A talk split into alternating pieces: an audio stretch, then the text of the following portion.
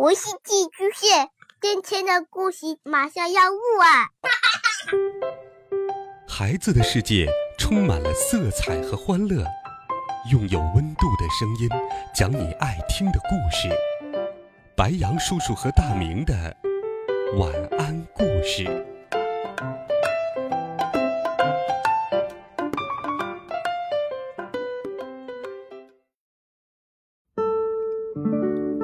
小朋友们、同学们，大家好，欢迎收听白羊叔叔讲故事。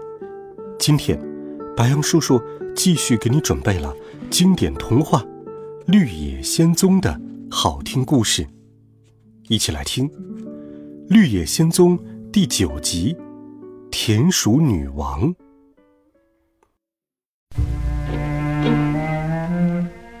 稻草人和白铁樵夫。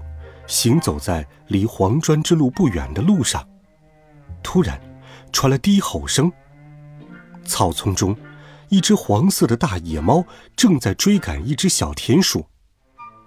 白铁樵夫举起斧头，一下子赶走了野猫。小田鼠走过来说：“吱，感谢您的救命之恩。”不客气。白铁樵夫回答道。我没有心，所以，我更要去帮助别人，哪怕是一只小田鼠。什么呀？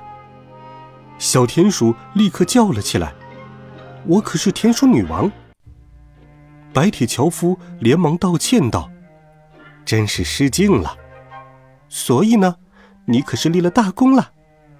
田鼠女王说。这时，几只小田鼠飞快的跑来喊道。女王陛下，女王陛下，我们担心死了！您是怎么逃出猫爪的？小田鼠们齐齐向女王行礼，头都快钻进泥土里了。是白铁樵夫杀了野猫，他是我的恩人，以后你们要听他的话。遵命！小田鼠们喊道。突然，小田鼠们一下子逃走了，因为托托醒了。他看见田鼠就汪汪的叫，还窜了过来。白铁樵夫把托托抱了起来，呼唤小田鼠们：“别跑了，托托不会伤害你们的。”于是田鼠们又都回来了。托托不再汪汪叫了，但他咬着白铁樵夫的胳膊。这时，一只大田鼠说。请您下令，让我们报答您吧。可我没什么事要你们做的。”白铁樵夫回答道。稻草人说：“啊，对了，你们可以去救出胆小狮，他在罂粟花海里睡着了。”天哪！田鼠女王叫了一声：“狮子会吃了我们的？”不会的，稻草人郑重地说。这只狮子很胆小。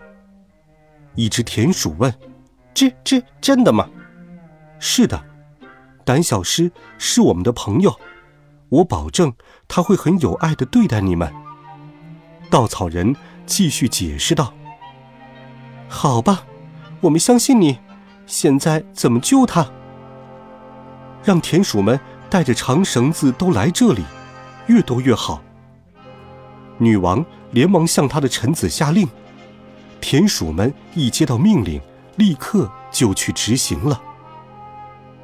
稻草人对白铁樵夫说：“你赶紧去砍些树枝，造一辆车来救狮子。”白铁樵夫拿起斧头开始工作，很快就造成了一辆大车，还用树干做了四个轮子。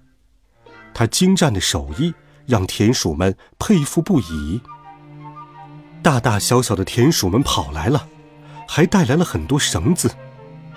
这时，多罗西也醒了过来，他一睁开眼睛，就看到这惊奇的一幕。白铁樵夫连忙向他讲述了经过。现在，稻草人和白铁樵夫用绳子把小田鼠们系在大车上。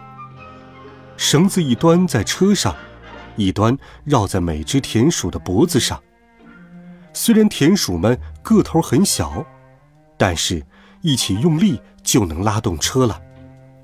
就算稻草人和白铁樵夫坐在上面，这些小车夫们也能拉得飞快。他们一会儿就到狮子旁边了。狮子很重，小田鼠们费了好大劲儿才把它弄上了大车。田鼠女王连忙下令：“拉！”这车实在是太重了。白铁樵夫和稻草人从后面推着。小车夫们才把狮子拉到了草地上。完成了任务，小田鼠们就卸掉绳子，飞快地跑回家去了。田鼠女王走之前，给了多罗西一个袖珍哨子。她说：“吱，如果你们需要我的帮助，就吹这个哨子吧，我就会出现的。再见。”多罗西他们齐声道。谢谢，再见。多罗西收起了袖珍哨子。狮子还没有醒，稻草人去摘了些水果给多罗西。他们一边吃着水果，一边等待着狮子的醒来。好了，孩子们，这一集好听的故事，白杨叔叔就给你讲到这里。温暖讲述。为爱发声，我们明天见，晚安，好梦。